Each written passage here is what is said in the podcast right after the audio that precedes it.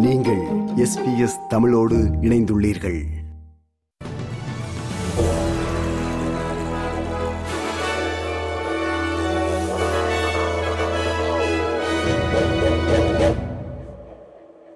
நேர்கள் அனைவருக்கும் வணக்கம்.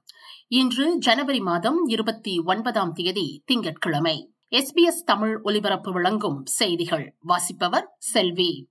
சாமானிய ஆஸ்திரேலியர்களின் வாழ்க்கை செலவு அழுத்தத்தை குறைக்க அரசு இன்னும் அதிகமாக செய்ய வேண்டும் என்று சுயேட்சை செனட்டர் ஜாக்கி லாம்பி அழைப்பு விடுத்தார். Australian competition and consumer commission supermarket துறையில் ஓராண்டு விசாரணை நடத்தும் என்ற அரசாங்கத்தின் அறிவிப்பை அவர் வரவேற்றுள்ளார். ஆனால் மின்சார கட்டணத்திற்காக மக்கள் செலுத்தும் தொகையை குறைப்பது உட்பட பல முனைகளில் போராடும் மக்களுக்கு உதவ மேலும் உதவி வேண்டும் என்று சேனல் நைனிடம் மிஸ் லாம்பி கூறினார்.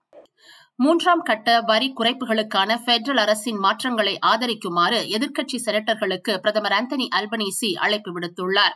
வரவிருக்கும் வாரங்களில் பிராந்திய பகுதிகளுக்கு செல்லும் போது மாற்றங்களுக்கான தனது வாதத்தை முன்வைக்க உள்ளதாக திரு ஆல்பனீசி கூறினார்.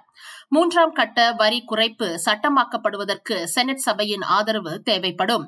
ஆனால் இச்சட்ட முன்வடிவு செனட் சபையில் நிறைவேற்றப்படும் என்று பிரதமர் நம்பிக்கை தெரிவித்தார். ஒரு லட்சத்தி ஐம்பதாயிரம் டாலர்களுக்கு குறைவாக சம்பாதிப்பவர்களுக்கு முந்தைய கோயிலிஷன் அரசாங்கத்தின் கீழ் திட்டமிடப்பட்டதை விட அதிக வரி சலுகையை தற்போதைய லேபர் அரசின் திட்டம் கொண்டுள்ளது.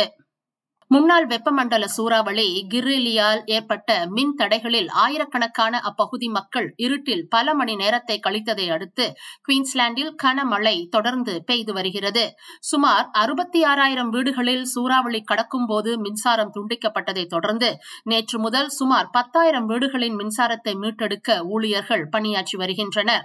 கிரிலி புயல் மாநிலத்தின் வடக்கு உள்பகுதியில் நகர்வதால் மாநிலத்தின் சில பகுதிகள் கனமழை மற்றும் வெள்ள அபாயத்தில் இருப்பதாக வானிலை ஆய்வு மையம் தெரிவித்துள்ளது.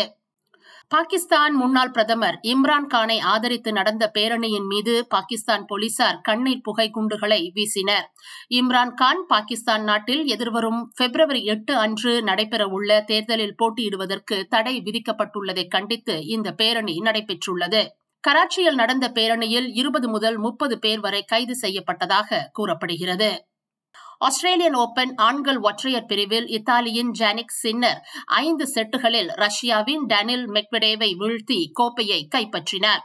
நேற்று ஞாயிற்றுக்கிழமை மெல்பனில் உள்ள ரோட் லேவர் அரங்கில் நடந்த இறுதிப் போட்டியில் பத்து முறை சாம்பியனான நோவாக் ஜோக்கோவிச்சை வீழ்த்தி இரண்டு நாட்களுக்கு பிறகு உலகின் நான்காம் தரவரிசையில் உள்ள ஜெனிக் சின்னர் மூன்று ஆறு மூன்று ஆறு ஆறு நான்கு ஆறு நான்கு ஆறு மூன்று என்ற செட் கணக்கில் உலகின் மூன்றாம் தரவரிசையில் உள்ள டேனில் மெக்வெடேவை தோற்கடித்தார். போட்டிக்கு பிந்திய சேனல் நைன் நேர்காணலில் சின்னர் தன்னை எதிர்த்து விளையாடிய மெட்வெடேவின் ஆட்டத்தை பாராட்டினார்.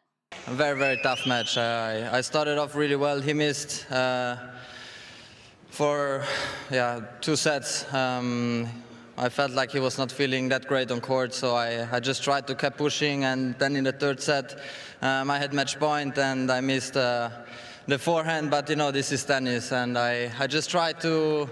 Um, be ready also for the next set, which which I started off really well, and obviously the atmosphere was so so so great to play here. So it's. Um,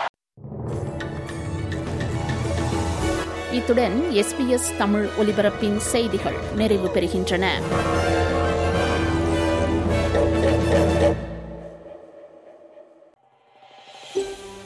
இது போன்ற மேலும் பல நிகழ்ச்சிகளை கேட்க வேண்டுமா? Apple podcast Google podcast Spotify என்று podcast கிடைக்கும் பல வழிகளில் நீங்கள் நிகழ்ச்சிகளை கேட்கலாம்.